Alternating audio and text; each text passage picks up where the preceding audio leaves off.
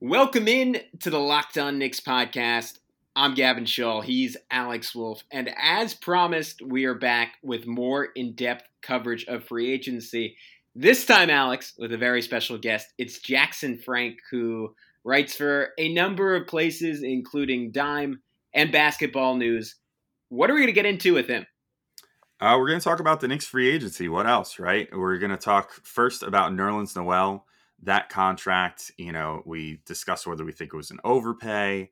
Uh, I I sort of bemoan the center market in general every year and how it seems like the market quote unquote gets set every single year, only for these guys to end up having to get traded later on with picks attached to them.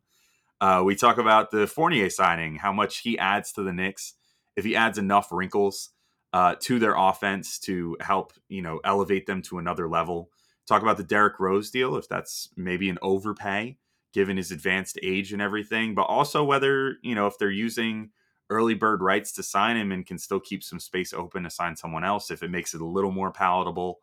And uh, just in general, kind of talk about the Knicks' strategy during this early stages of the free agency process.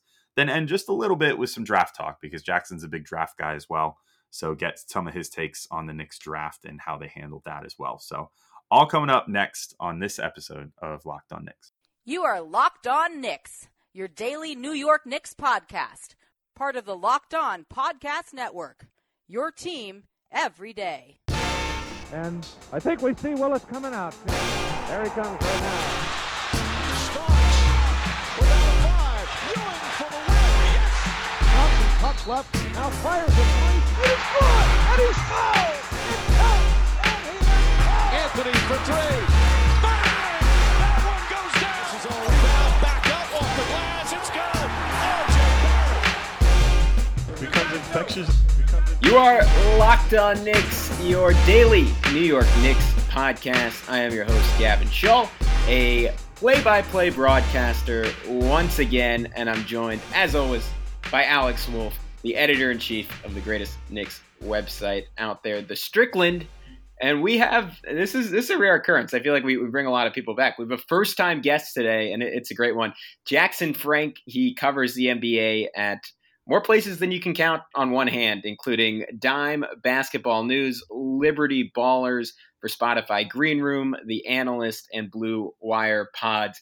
Jackson, really appreciate you joining us. Um, it's sort of a it, it's it's it's a weird state for uh, for Knicks fandom collectively, at least at least relative to how I individually feel, because I'm I, a, a, state of mourning would certainly be strong, but I, I wasn't thrilled with yesterday. I think Alex, if, if I could speak for you, you're you're a little bit more optimistic on what went down, and then I feel like people in general are are maybe not ecstatic about what went down yesterday, but like pretty accepting, kind of like all right, we're just we're just sort of staying the course. But I, I don't know. I, I, I thought yesterday for the Knicks maybe had some some darker long term implications and and maybe just maybe put them on, on kind of a treadmill of, of, mediocrity for the next couple of seasons. But Jackson, we'll, we'll we'll start big picture. What what were sort of your overall thoughts on the Knicks moves yesterday? Yeah, my, my biggest takeaway after everything kind of settled and they you know they'd re-signed Burks, Nerlens, and Derrick Rose, and then added Fournier is that I think they're putting a lot of faith, I think is the best way to put it, in internal growth from guys like RJ Barrett, getting Mitchell Robinson back, uh, Immanuel Quickley taking another step forward as a ball handler. Um, maybe Obi, Obi Toppin continues to, you know, Toppin struggled to start the year, but he was much better toward the end of the season, had some nice flash in the playoffs. Um, so I think they're putting a lot of faith in those guys kind of helping the Knicks take that next step because I I think they lock they lock so they brought back like, everyone they brought back or signed is like a useful good player but it to collectively it helps create a very flawed roster. I think is the way I look at it. Like it's a good team. Like I think the Knicks should be in contention for you know a playoff spot again next season. Obviously the Heat are better. Um, maybe the Celtics are more healthy. So I'm not to say they're to be in contention for a four seed again, but I, I, think they'll be in that position to you know be a, be a playoff at least a playoff contender. Um, but that's my biggest thing is I think it just puts them. It's a flawed roster and it puts a lot of pressure, or I think faith is the best way. I don't want to say pressure uh, faith in, the, in those young guys to take step forwards. And, and to their credit, RJ Barrett got a lot better in year two. Um, you know, Mano Quickley had a really nice year one, adding some, you know, interior scoring, I think would be really useful for him. We'll see what happens in Summer League. Um, so that's kind of my general takeaway. There is, you know, it's it's a lot to put on the young guys, and maybe they're up for it, but um, I think you I worry about kind of the the big path toward another leap forward as a team collectively. Maybe it happens. Obviously, they were better than people expected last year, so I don't want to rule anything out. Yeah, yeah. So obviously the big the big move was Fournier, which we'll get to in a minute, and there's also depending on you know the final details that come out surrounding the Derrick Rose contract, the Knicks may surprise people and have another uh, eight or so million dollars to spend uh, if they used his early bird rights to sign him, or if they intend to use his early bird rights to sign him. So that there may this may not even be a finished product just yet.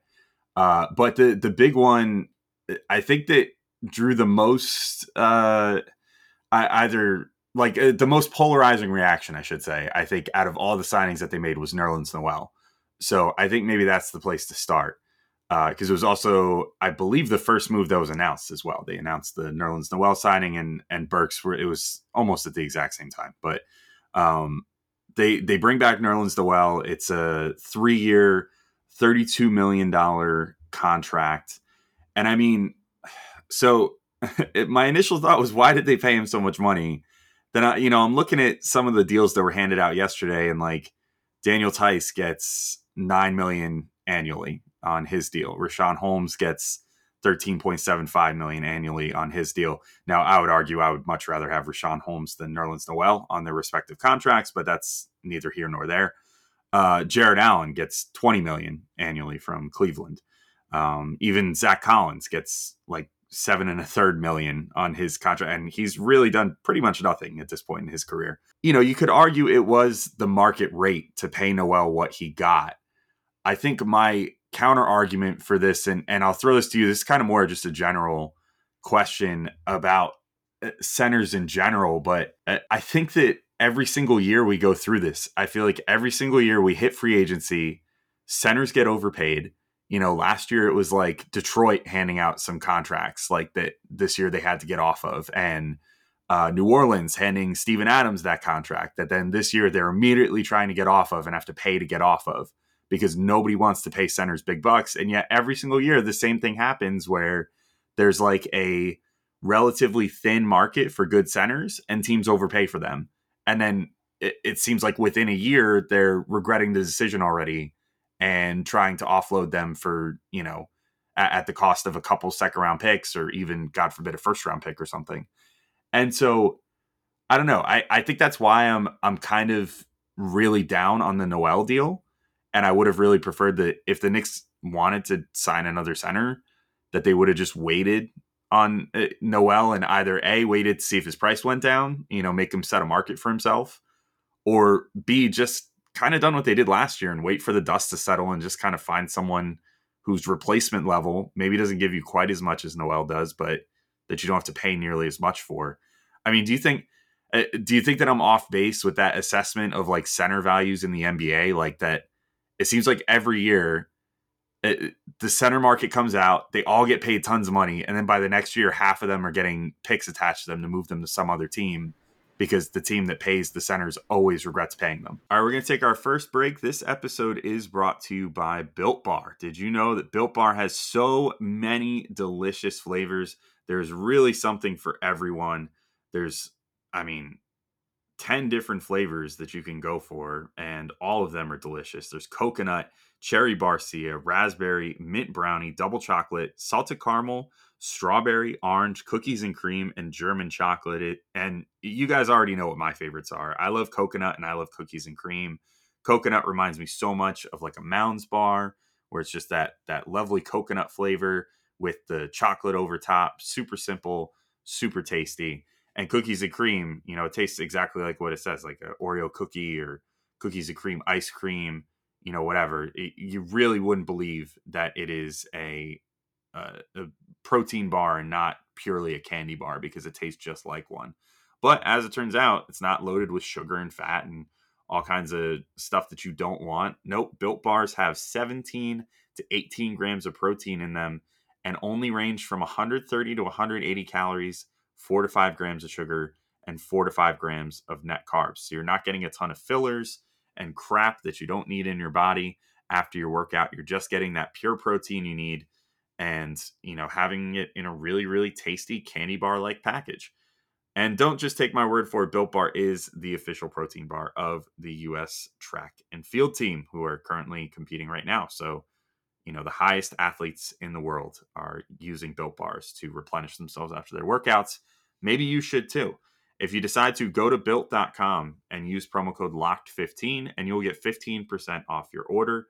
Again, use promo code LOCKED15 for 15% off at built.com. No, I, I think the way I looked at the Nerlens deal is it was like it was awesome for him, a guy who was you know uh, was never like out of the league, but you know was I think he took a couple of minimum contracts and whatnot.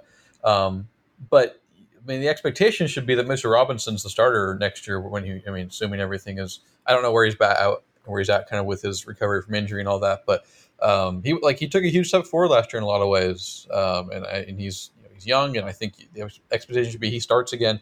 It just felt like a lot of money for a a good, albeit flawed, backup center. Like I mean, you look at the, I mean, things will change, but last year. Uh, about 10.7 million would have made him, you know, the 120th highest paid player and that's a start. That's a starting caliber guy. Like if you're, I mean, roughly that's kind of the expectation. You know, 150 guys start.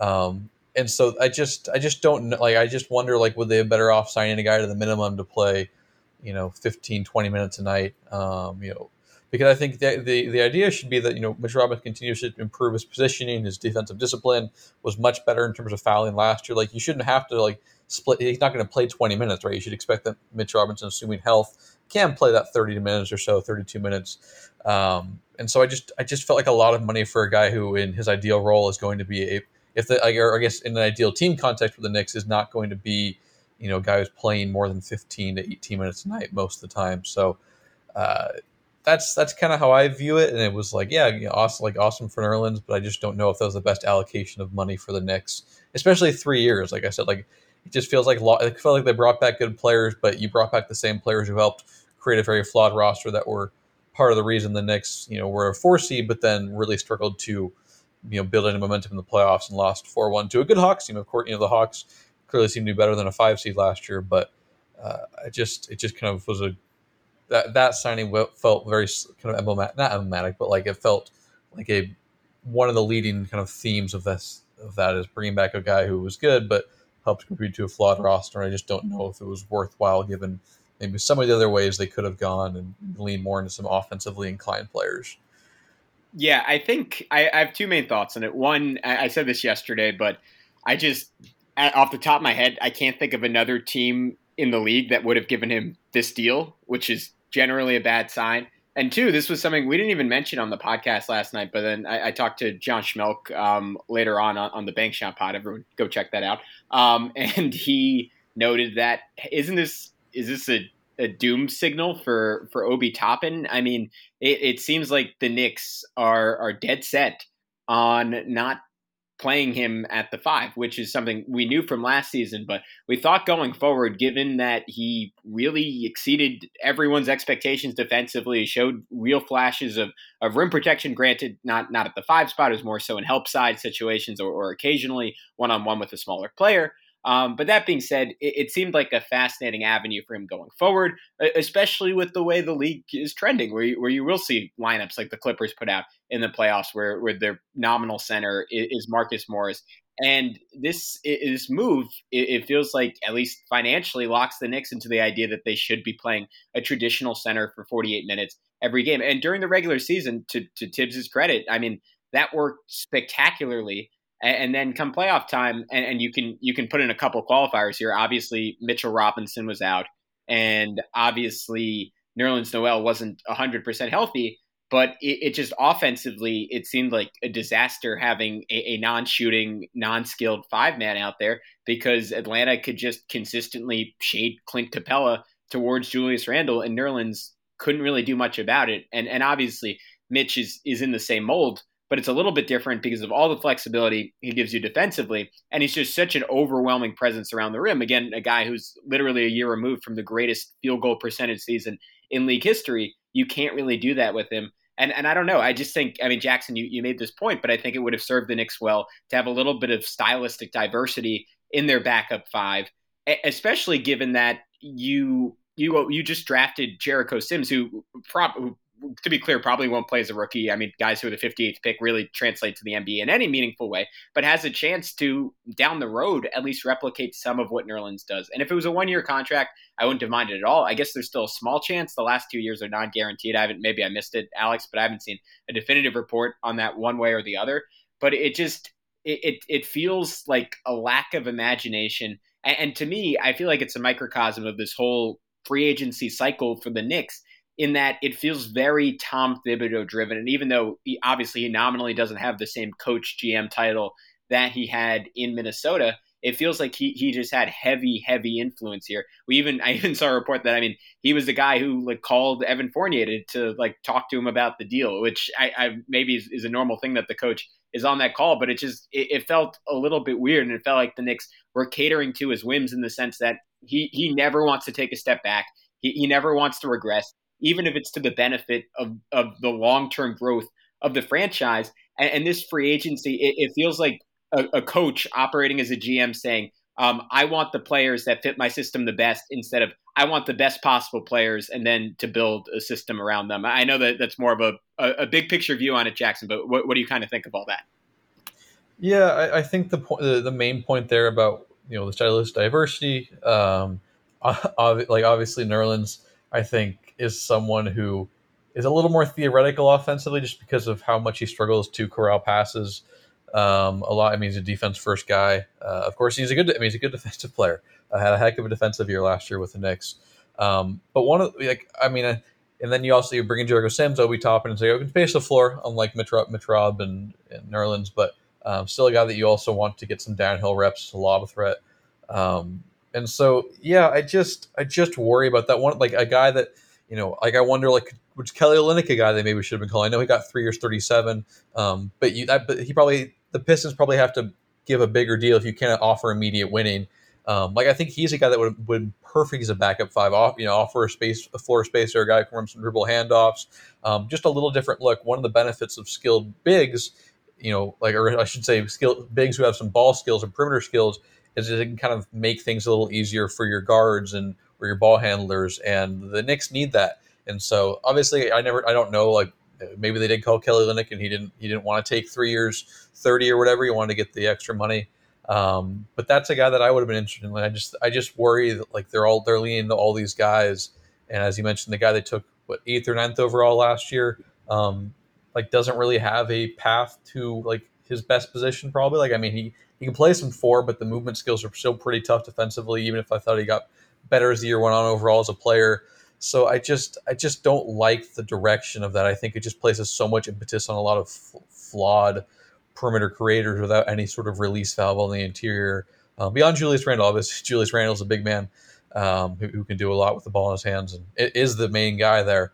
Um, but you saw kind of the limitations of Julius Randle, you know, with the level of creation burden he had last year in the playoffs. Um, that's that's somewhat about Randle's own limitations, more about like, but it's, but like not even him. It's just like it's really hard to be a bona fide number one guy in the playoffs. Um, it's not really an indictment on a guy if he can't reach that. It's only a select few number who can. So I just, I just worry that they're in a very similar place to last year, and I just don't, I don't like having two guys who are primarily lob threats who can't space the floor. You don't really feel comfortable with running dribble handoffs or facilitating any sort of actions from the elbow. And I mean, those guys are harder to get, but I think the Knicks were in a place financially to probably get at least one of them and give a look to one of them. And I didn't really do that. All right, guys, let's take that second break with Jackson and tell you about another one of our favorite sponsors. This episode is brought to you by Rock Auto. With the ever increasing numbers of makes and models, it's now impossible for your local chain auto parts store to stock all the parts you need. Why endure often pointless or seemingly intimidating questions? Is your Odyssey an LX or an EX? I, I really have no clue. And wait while the person behind the counter orders the parts on their computer, choosing the only brand their warehouse happens to carry. You have computers with access to Rock Auto at home and in your pocket so you can do it yourself and save time and money while doing so. Why choose to spend 30%, 50%, heck, even 100% more for the same parts from a chain store or car dealership? Rock Auto prices are reliably low for every customer. They have everything you need brake parts, tail lamps, motor oil, and even new carpet. So you can go explore their easy to use website today to find solutions to your auto part needs. Go to rockauto.com right now and see all the parts available for your car or truck. Right, locked on in their How Did You Hear About Us box so they know we sent you. Amazing selection, reliably low prices, all the parts your car will ever need. RockAuto.com. So I want to I want to pivot. Um, I was thinking about going to Rose next, but you know what? That's I don't want to start off like negative negative as far as the contract. So let's go to Fournier because I'm actually I, so this was the one aspect where I was I was pretty bullish yesterday. I was I, before they announced the Fournier signing because it was heavily rumored that you know that he was going to come to the Knicks. So I was kind of just sitting there like twiddling my thumbs, waiting for the news to drop. And when they came out first with the Nerlens and uh, Burks news, I was like, oh my god, is the is the Fournier deal falling through? Like that's going to be really disappointing because if they don't come away with Fournier, then you know, and they're essentially just running it back with the same team, then that's that's not going to be great. Um, then they finally get Fournier, and you know, they uh, basically it's like Reggie Bullock goes to the Mavs now. Uh, Fournier is coming to the Knicks, so it's it's almost like Fournier slotting right into that position that Bullock had previously filled.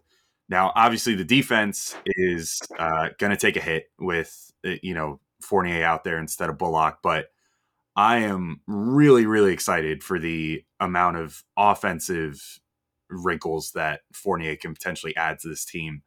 Uh, Bullock was, I mean, he did great in his role that the Knicks asked him to play last year, but he is a, like through and through just a spot up shooter. I mean, he cannot put the ball on the floor. That was, you want to talk about things that were exposed in the playoffs.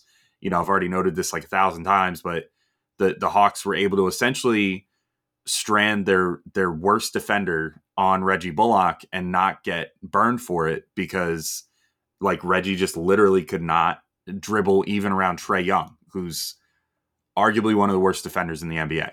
Um, you know, he can't put it on the floor to do anything with that. If you had Evan Fournier on the team for that same series and they were trying to put Trae Young on Evan Fournier, you're definitely not going to get that same result. Uh, he he's great with the ball in his hands. He create his own offense. He can shoot the three extremely well off the dribble and in catch and shoot situations. So he's versatile in that respect. He can get to the rim. He can shoot in the mid range.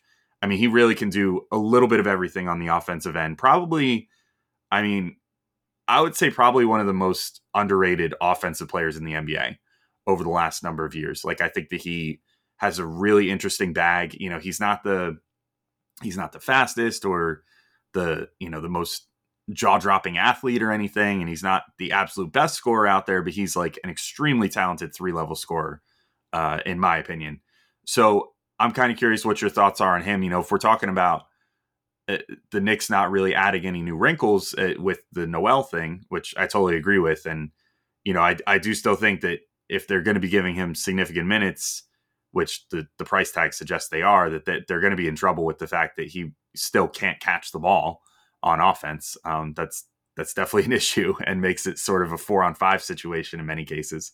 But I think the Fournier signing is going to give them a lot more options uh, out of that two guard spot and not allow their two guard to be schemed out of games essentially. Um, and if you could potentially trot out a lineup of, you know, hopefully Mitch is still presumed to be the starter here, but let's say that you can have a you know closing lineup of say Rose, Fournier, RJ Barrett, Julius Randle, and Mitchell Robinson, who who is a credible lob threat and who has hands. You know, I think that they would be in a really different situation in say a series against the Hawks, you know, again, where essentially in that series Bullock and Noel were able to be more or less played off the floor, or at least if not played off the floor, at least you know rendered completely useless on offense, more or less. Um, so, what do you think that Fournier adds to the, to them in that two guard spot? And do you think like even despite the fact that they treaded water with their other three signings, do you think that Fournier adds enough to this team that maybe gives them a little bit of upside going into next year? Offensively, he's got some versatility too. He can play off the ball. He can play on the ball to an extent. Um, obviously, a very good shooter. Um, had a very nice year last year, um, even with you know dealing with COVID and having having a bit of a, a rough spell at times with the Celtics. Um, but I, I, just and so I, I, think he helps. Like absolutely, I, I, don't I don't want to be too negative about it. Um, and I, th- I think just as you mentioned, the upgrade from Bullock to Fournier is a big deal um, because as you mentioned, you know Bullock can shoot off movement a little bit, is mainly a spot up guy, but really don't want him putting the ball on the deck, uh, and that and that's an issue. Um, Fournier, yeah, you can run some side pick and rolls, you you can run some dribble handoffs. He's good at running off screens and making things happen, um, which is all useful. Like those those are all really useful things. I'm very curious to kind of see um, what sort of two man game you can form with with Reggie, with uh, Julius Randle um, what sort of things you can get in, in kind of you know, that involve RJ Barrett or Mitchell Robinson in the starting lineup there. I think there's some useful stuff. Um, just having another handler who can like actually sh- you know shoot off the dribble, I think is useful. Um, the amount of pressure they're putting on Derrick Rose and Immanuel Quickley last year was a ton for those guys. A responsibility, I guess, is the best way to frame it. Um, but I, but I still, at its core, I worry a little bit. Like Fournier is not a guy who's consistently going to turn the corner and get right on his defender and get two feet in the paint. I think that was the biggest thing the Knicks needed. Um, now that player is hard to get, someone who can create advantages and you know capitalize on them for himself or as a playmaker. Like that's a really hard guy to get. Um, and so, uh, but I like I just don't know if Fournier gives like I just don't know if he gives them that that that that what's the phrase I'm trying to say? Uh, like that high end juice. juice. Yeah, yeah, yeah. I mean, very very technical term here. Um, but yeah, so like I think he helps absolutely. I just don't know if he if he bridges the gap from the Knicks being you know uh, like a, can they like does it make does it make them more competitive in first round series? Absolutely, I think. Does it get them like actually like into the into a space where I think they'll really rival maybe the top two or three seeds or actually win a series? I'm more skeptical of that. Now that's that's a lot to ask in one in one off season. It's not Fournier's fault, but it speaks more to the idea that like these four signings I just feel like you know, like, and, and one of you said like the treadmill mediocre. I don't like. I think I get what you're saying. You're not necessarily using that as like a pejorative as much, but like I just worry that like this doesn't move the needle as much. Whereas if maybe it was Fournier paired with Olynyk and maybe a, another like someone else, you know, I think Burks coming back. I got the Rose stuff, but like, but he struggled so much as a defender at the point of attack. Now asking him to guard Trae is a big ask, but and maybe Fournier maybe reduces how much they have to play Rose and Quickley take a step forward. But it just I just don't know if it gets them to where they want to go. And there's I mean and there's value in you know being a team that makes the playoffs, of course. But after you've done it once, I just like that doesn't mean it doesn't matter if you do it again. But like I just just don't know if this gets them where they need to go. And that's why like I, I wonder like was was there any mutual interest between them and Spencer Dinwiddie because he's, he's a guy that I think the report is going to go for about 360 or 366. Um, I think Jake Fisher's been on top of that over a Bleacher Report. Um, that's a guy that I think made a lot more sense. But again, I always struggle with some of this free agency stuff because I just don't know. Like at the end of the day, it comes down to what a player wants to do, and if anybody didn't want to go to the Knicks, then I, I can't really criticize them for that, right? But um, that's a guy that I would have liked them to be linked toward to a little stronger than just like he'll have some suitors, but never really felt like it picked up steam. And to to that to their credit or their defense, I mean, didn't really pick up any steam beyond like Dinwiddie's going to go to the Wizards. So kind of a long-winded ramble. I hope it's coherent for both you and the listeners, but that's kind of where I stand things. Fournier will help, but I just don't know if it it helps enough. Largely in conjunction with the other moves they made, and that's not really Fournier's fault. Yeah, it, it just I, am with you, Jackson. It felt like a half measure. I think I, I, said it yesterday. I have a little bit of optimism on Fournier just because the degree of di- I feel like people underestimate the degree of difficulty of what he had to do in Orlando, where he really was the the chief perimeter threat there, and I mean, you look at their point guard play over the last five or six years; it, it rivals the Knicks for for the worst at that spot in the NBA. And, and I mean, I, I, know a lot of people cited that he had just awful numbers in playoff series, but we, we kind of noted it yesterday. Like, if you're going to be at the top of the scouting report for teams like Milwaukee and Toronto, I mean, of course, it's it's Evan Fournier is, is, is underqualified for that role, and he's he's going to have his issues. So on the Knicks, I, I think we could see a guy who is an elite elite shooter. Um, shot 46% from three in his time on the Celtics, and I, I don't know. That gives me a little bit of hope that there's there's a better version of him to be unlocked on the Knicks. Um, it kind of somewhat analogous to what we saw from Bogdan Bogdanovich on the Hawks last year. The issues are, as you noted, uh, Bogdanovich better overall player, I, I, think, because of his passing ability. Uh, two, the Knicks do not have a Trae Young for him to play off of. Um, and uh, and yeah, and and to your point, the point guard spot was their opportunity to really upgrade that. I think it was the focus of all Knicks fans going to the offseason what we're going to do. We had dreams of Chris Paul, we had dreams of Kyle Lowry, and we ended up running it back with Derrick Rose, who got a three-year, uh, either forty-two, uh, what is it, point two, point three dollar contract with his early bird rights, or maybe incredibly stupidly a, a three-year, forty-three million dollar contract. Hopefully, that is not the case. Um, but I'm curious for your thoughts on that re-signing. I wasn't particularly optimistic about it, and and again, no one can really discount what Rose did last year for the Knicks. He, he was incredible over the final 30 games. He was he was masterful against the Hawks. I, I couldn't say enough about his heart and, and just the the ridiculousness of his shot making. I mean, it wasn't just that he turned into far and away the best three point shooting version of himself. He shot. I, I, feel like his true shooting on floaters was was somewhere around 150 percent last year. I know that's not possible, but it just it seemed like every single one of them would go in, and a lot of them would be like around the free throw line with a guy on his hip. It, it was just crazy, crazy, crazy stuff. And yet, I can't help but feel that this contract is almost like, yeah, last year you gave us $14 million worth of value. So here's a $14 million a year contract, and not projecting going forward that one, he's 32 years old.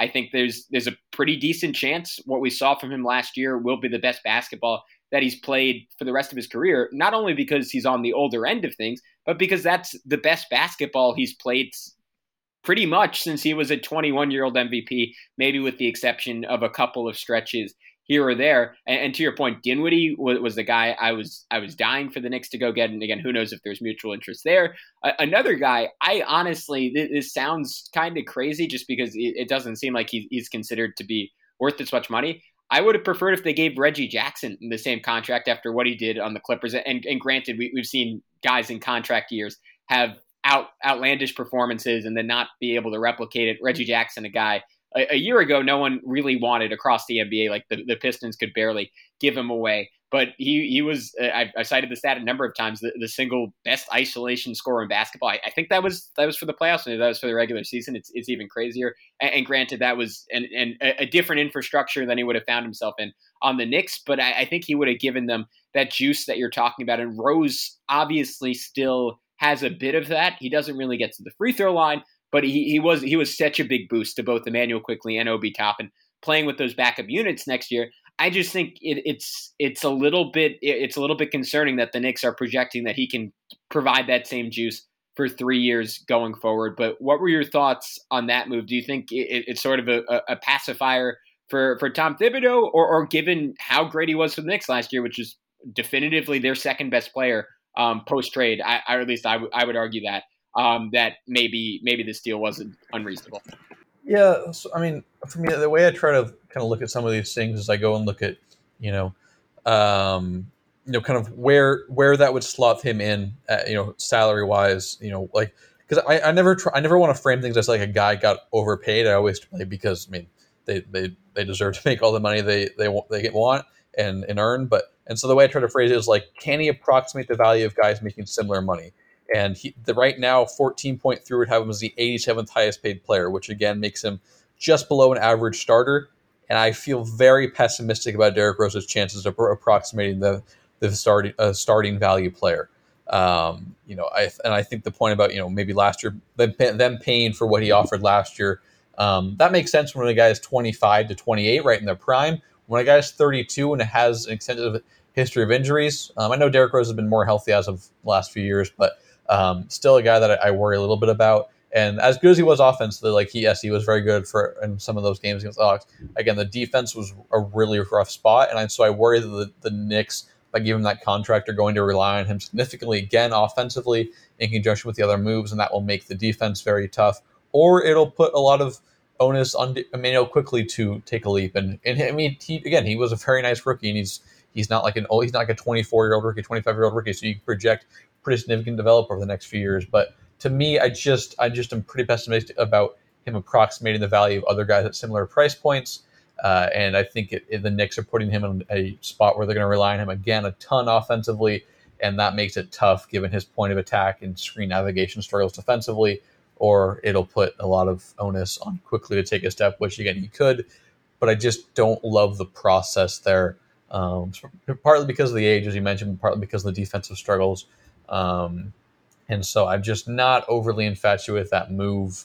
Um, even if I, I, understand why they brought him back, I understand what he brings, but I think in a playoff setting, it, it can be really tough because of the defensive limitations. Yeah, I, am with you there too. I'm not in love with with the contract that they gave to Rose. Um, as far as the health concerns too, I mean, I'd kind of talk myself into, oh yeah, things have gotten a little better lately, but all it takes is one look at his basketball reference page. You realize, like, no, I mean, the best he has done in an 82 game season is 66 games since his injury history with the Bulls, and he has done many seasons way worse than that. Um, you know, and even last year he played in 50 games out of a possible 72. Uh, granted, he played uh, by and large the majority of those games with the Knicks. Um, you know that that he was traded for to to play for them, though he he did have uh, his absence with the the Knicks as well, which was COVID related. So I mean, again, it's you know how do we score those in terms of injury history and stuff? It's like Fournier kind of dealt with the same thing last year, and I I literally said yesterday like I'm not holding that against him because it's COVID and it's different. Um, so I mean, it, it, maybe Rose would have played higher than a a 66 game pace last year. He certainly seems to have the whole conditioning thing down and and how to preserve his knees and his health down at this point. He plays much less vertical at this point, um, while still kind of having some of that burner speed that he's always had, uh, just kind of on tap, ready to go at any given time. So it's it's interesting, but I do totally agree that I think I think the contract is definitely a bit much given his production. Um, I I guess the the other side to that, if you want to play devil's advocate, is you could say what player in the league you know, had as much of an impact on his team and their performance, you know, just strictly in the wins and loss column and the, you know, and uh, how much better they were when he was on the floor. Granted, you're comparing to Elfrid Payton, who uh, probably, I mean, I don't know. I think won't be an NBA player next year, but I said that last year too, and then the Knicks re-signed him, so maybe someone will sign him again. But I mean, Elfrid Payton is not good. So the, the bar is pretty low for, you know, making the team better when you're on the floor versus Elfrid Payton. But he did, I mean, he made the Knicks a way, way better team from the second that he got there. And their performance to end the season, you know, showed that. Uh, so you could argue maybe outside of like Chris Paul, uh, you know, new additions to their team last year, uh, it, he was he had to be up there as far as guys that provide the greatest impact to their team. So Maybe they're paying him in part for that, but I have the same reservations about whether he can keep that same half season performance in a contract year, feeling reinvigorated, going to a new team under his old coach, blah, blah, blah, like all these other factors in play. I don't know if he's going to be able to reproduce that for three years into his 30s on this new contract. And, and that's the biggest thing with it.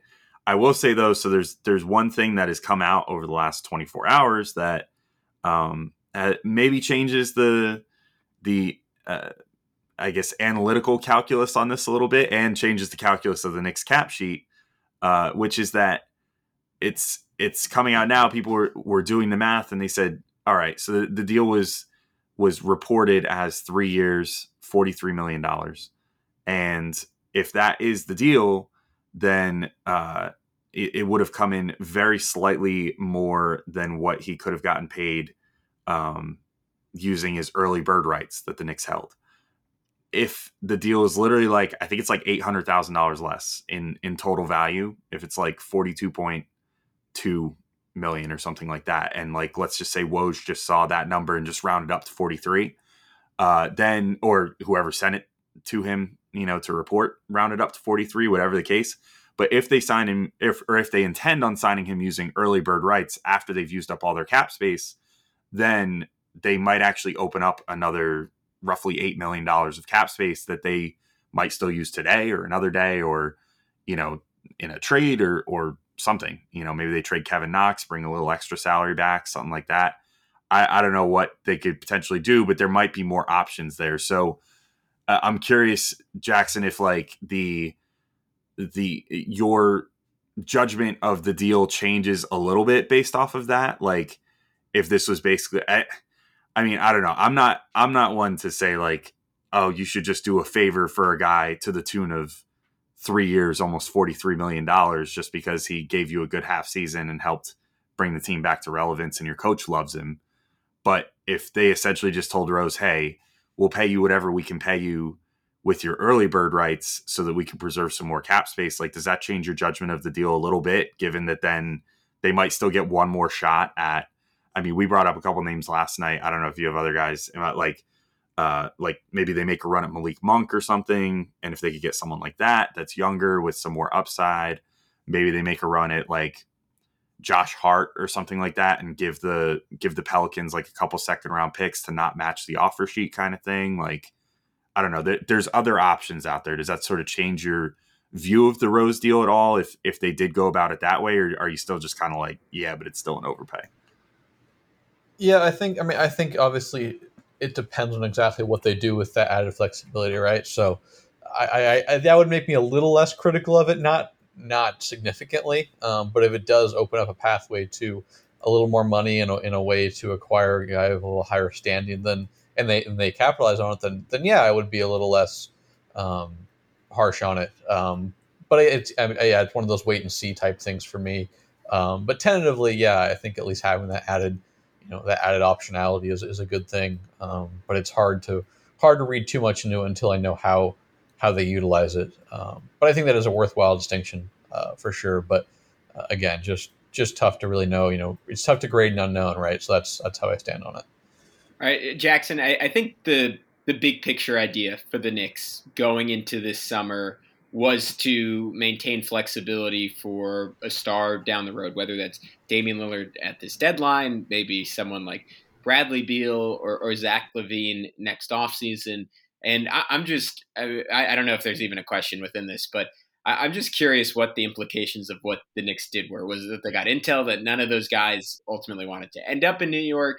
Was it that they felt that they could just get off of these contracts?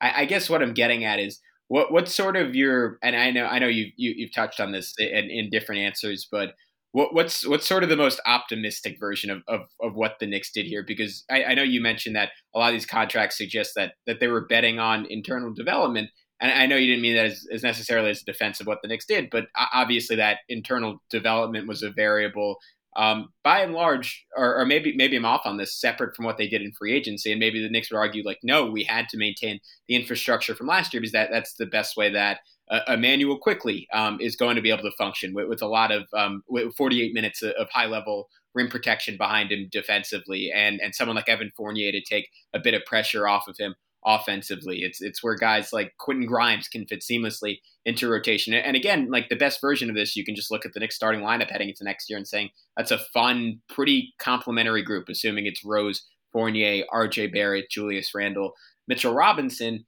But I, am left sort of thinking like I, I just if if the goal is championship contention, like it presumably is for every team in the NBA, what's the avenue for the Knicks to ascend to that that was that was helped by what they did in free agency? And maybe the answer is just that it wasn't. Yeah, I mean, I, I think truthfully, the way if you're trying to find a, a, pathway through what they did yesterday and kind of the decisions they made over the past X amount of months or year, uh, is that they they retained good players or useful players that clearly helped their young guys last year. Whether it was RJ taking a huge step forward, and obviously RJ deserves the most credit for his own leap, um, but having good players who complement your young guys is a good way to accentuate development. Um, Mitchell Robinson was better last year. Immanuel Quickley had a really nice rookie year. So I guess eh, I, I, hate to like, I don't like treating players like this, but I think, and I, I try to be very specific in my wording. Like I think the idea would be that those guys allow for their young players to develop to a point where the next time a star asks out, and he's maybe says he wants the, he wants to go to the Knicks, they can move these young players to acquire that star. And Julius Randle continues into his All Star ascension, and you have a very good core there. And maybe you hit on a draft pick late, uh, and so like if that feels a little implausible in terms of like championship aspirations, it's because it does it is a very tough road to go from where they are now that next step. But that feels like the place that adding these or retaining these guys who are good and help you develop your young guys can get those young guys to a point where either they become a star or stars or they're good enough to really entice that next top 15, top 20, 25 player who asks out to, you know, for that team to, you know, engage with the Knicks in the, in the discussion. So, uh, like, I never wanted to view players like just a means to an end because they're humans, but that's kind of that's the way I would view is that they get good enough to the point that they become really nice cornerstones for a rebuild, or they become the stars themselves and help guide the Knicks to to that next step. Yeah, I, I I'm with that too. I you know I don't necessarily like to look at these guys as commodities because that feels very much like the uh, I, that was always the way that like Hinkie and Morey would talk about guys like in Houston and Philly, respectively. Like everything was assets, and I was always like, yeah, these are dudes. Like these are actual people you're talking about. like they're not like like poker chips, but you know, you do have to in some ways look at look at guys in that respect. You know, just like like uh, how much value would Immanuel Quickley have in a trade for a star like two years from now or something like that, and whatever. Um, I I think that kind of brings me to also like as far as the deals that they just signed, like, do you think that do you think there's a single deal here that is untradeable? Like, do you think that you know, I I would probably surprisingly, even though I was more down on the Noel deal, I would probably lean more towards the Rose deal being a deal that if you tried to include that for salary matching purposes, say like next summer with two years left on the deal, I think there are some front offices around the league that would balk at that and say, no, I, I don't want Derrick Rose for 28 million for two more years. Like I, that's not something that I'm comfortable doing because I don't know, I don't know what more he has left to offer, or he's like one bad step away from a knee injury that's going to like literally end his career. Like, I, I don't think I feel comfortable with that. Like, do you think it, uh, out of any of these deals, there are any that are untradeable like that? And also, I guess, do you think that they're like, I guess I'm kind of just leading this into do you agree with me? But like I basically think uh Rose is more or less not tradable. Uh Nerlens, I guess you could talk some team into just taking as like the salary filler, but it might decrease the value of your package a little bit. Burks, I think, is a useful player that if you don't get that star trading team to agree to take on, you could at least reroute him somewhere else to get a draft pick to send to that team. So I think Burks will pretty much always be valuable on his contract in some way. And then Fournier, I think, you know, also kind of similar to Burks. You know, I think that if you even if you can't talk the the team that you're getting the star from into taking Fournier, you could at least reroute him to some team with like expiring contracts and draft picks or something that's like a contender and, and definitely get something for him. But like what do you, what do you think about just overall the value proposition going forward to the guys that they did sign? Yeah, I think Rose is, the only one that I'd be pretty hesitant about, um, just because you know the reason you mentioned the age, the injury history, the fact that he is making about 14 million, um, which is a decent amount of money. You know, it would take up a lot of cap space.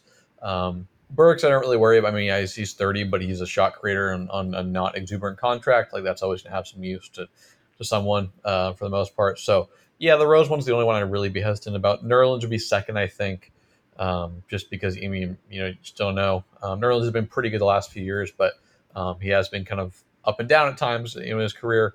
Um, I'm sure some of that is tied to context. Context is obviously very important for players. So um, the Rose one is the only one I really would be worried about for basically all the reasons you laid out. Um, just you know, with the age and, and, and whatnot, and the defensive struggles, and the fact that it is a decent amount of money for a guy who um, he's another one who's been kind of inconsistent in his impact uh, at times. So uh, yeah, I generally agree with you on, on, that assessment because yeah, that's that's the one argument. In terms, and not the one. That's one of the reasons I think if uh, if you're not worried about if you're not if you're not too like down on this offseason and stuff, they sign good players largely to find deals. Um, the bigger issue, as I've said, is that it's collectively it brings back a team that clearly had some pretty big you know warts, but uh, individually, I think all these guys are on contracts. Um, that a lot of teams wouldn't be hesitant to take on if maybe they're getting a a, a second round pick or maybe a, a, young guy who's struggled or flamed out in a certain spot. So, um, yeah, I, I, tend to agree with you that Rose is the only one that I think would give me pretty significant hesitancy on, and I do think that one would actually be could be fairly tough to. He is a guy who could be fairly tough to move on that deal um, if they if they have to go that route. All right, Jackson, we can wrap up on this. Um, I, I, wanted to do a deep dive on some of the draft guys with you because I, I know you, you do a lot of great draft coverage. I, I watched, I mean, the great uh, Let's Watch Film you did with uh, our guy, PD Webb, who, who may be making an appearance on this podcast this week. I don't know. There are rumors. Um, but uh, we, are almost out of time. So just very quickly, I, I, guess the best way I can tie this into free agency is um, given the guys who the Knicks signed Um, what role do you see uh, Miles McBride, Quentin Grimes, and, and, I guess Jericho Sims playing on the Knicks next year? And and and do you think they fit in with, with the guys that the Knicks added? Yeah, I mean, I, I get, I mean, I get, I get the pick. That was Quentin Grimes shot very well from three, at least last year in Houston. I can't, or at Houston, I can't remember if he did in the previous year at Houston as well. But um, a good shooter for his size and is a good, you know, good on-ball defender. Um, so I get that ethos. You know, more floor spacing. Deuce, you know, Deuce McBride is kind of the same way there. Um, you know, very like very very good uh, on-ball defender, good off-ball defender, um, good shooter, like a very good shooting projection. So um, I wouldn't be surprised if I, I would be surprised if both those guys crack the rotation, but I wouldn't be surprised if one of them crack the rotation. Like I, I would probably bet on it. I, don't ask me which. I'm, I'm, going to hedge by just saying one of them because um, that's the best way to do it. I'll sound I'll sound smart if one of them makes it. Um, there you go. But and it, but the Jericho Sims thing, yeah, goes back to the fact they have three. I mean, they have three guys already who are centers. Uh, I know Toppin's more of a four slash five, but um, three guys who can play the center. I, I would say. I mean, I don't feel great about Toppin at the five, but um, already ahead of him. So I, I, feel like he'll he'd probably spend a lot of time, you know, playing with with the Westchester Knicks. Um, there, there's the G League team, right? Am I correct on that Westchester? Mm-hmm. Okay. Yeah, and, and I actually think there's a decent chance he might end up on a two way deal too. Yeah, and I, sometimes I always get those things wrong, so I wanted to make sure. Um, I'm all about getting things right today, apparently on this on this podcast. uh, we're trying to get things right. I get a lot of things wrong. So uh, anyhow, um, that that's kind of how I view it. Um, but I would say in general, I didn't love the Knicks draft. I thought they should have gone for maybe some more, some little higher swings. Um, I think if because they probably came into that draft knowing what their what their goal was in free agency, um, which is not to take many swings. And so I would have loved for them to be a little more um, embracing of risks, going for guys like Sharife Cooper or Jaden Springer, even BJ Boston. Um, you know, maybe staying put and taking a guy like Kai Jones at 19, um, maybe Keon Johnson at 21. I just didn't. I, I got the idea, but it, it, just felt emblematic of what their corresponding free agency moves were were to align with the kind of the identity in place um, bring in guys who could be who are decent bets to be contributors, but not guys that could really be needle movers. So um, that's how I feel about it. Um, but I think yeah, I think like I like I like McBride there a lot. I just didn't love some of the process there because um, I do think I think I think you know Deuce could be a guy who um, shows pretty interesting pull up flash. It isn't much of an on ball creator because of his passing limitations and burst limitations, but um, is a pretty nice mid range pull up. So maybe there's some path to on ball ability there if it really gets to a point. But I worry about the other things not really warranting on ball usage and kind of mitigating the value of the potential on ball jumper or the pull up jumper, excuse me. Um, so that, that's kind of how I feel about it. I got what they were doing, but it just, again, it felt very similar to the free agency moves that just didn't love it and felt kind of them locking themselves into a kind of a certain spot. Uh, but I, but I, I got it, and I like I like I liked I like taking Miles McBride as an early second round pick, especially. I think he will be a useful player for the Knicks whenever he does crack the rotation. All right. Well, Jackson, uh, I think that's pretty much everything we wanted to cover today. So, uh, did you want to let everybody know where to find you online, where to find your work one more time? Uh, maybe any any pieces you have coming out or anything that that you want to share uh, before we let you go. Uh, yeah, you can you can find me on Twitter at Jack Frank underscore JJF. Everywhere that I'm talking about or writing about the NBA is listed in my bio there. Uh, I just wrote, I guess maybe not. Eh, I, I, did a big breakdown. Spencer Dinwiddie may have been a little salt in the wounds for some Knicks fans who wanted him. Um, I will have a piece out about Jalen Suggs this week about kind of his optimal role in Orlando offensively. So excited for that. Other than that, I'll just keep kind of you know chugging along off-season content. I do host a Sixers pod over at Blue Wire and do some stuff with Spotify Green Room about the Sixers. So um, if you want to hear about maybe uh, maybe another Atlantic team who's in a, in a tough spot, maybe kind of stuck in their ways uh, to to ease some of the the worries about the Knicks, um, you can listen to my podcast about the Sixers. That's, that's kind of where we're at. But appreciate two of having me on. I hope my my insights were, uh, were useful for everyone listening and for the two of you. But uh, yeah, always always excited to talk about the Knicks, where I think you're pretty interesting and, and worthwhile uh, spot to discuss. Jackson, I started reading the uh, Dinwiddie piece yesterday, and I, I, honestly I don't know if I have the stomach to finish it anymore. But I, I, think great signing for the Wizards, and, and, and really appreciate you coming on, and, and, hopefully we can do it again during the season.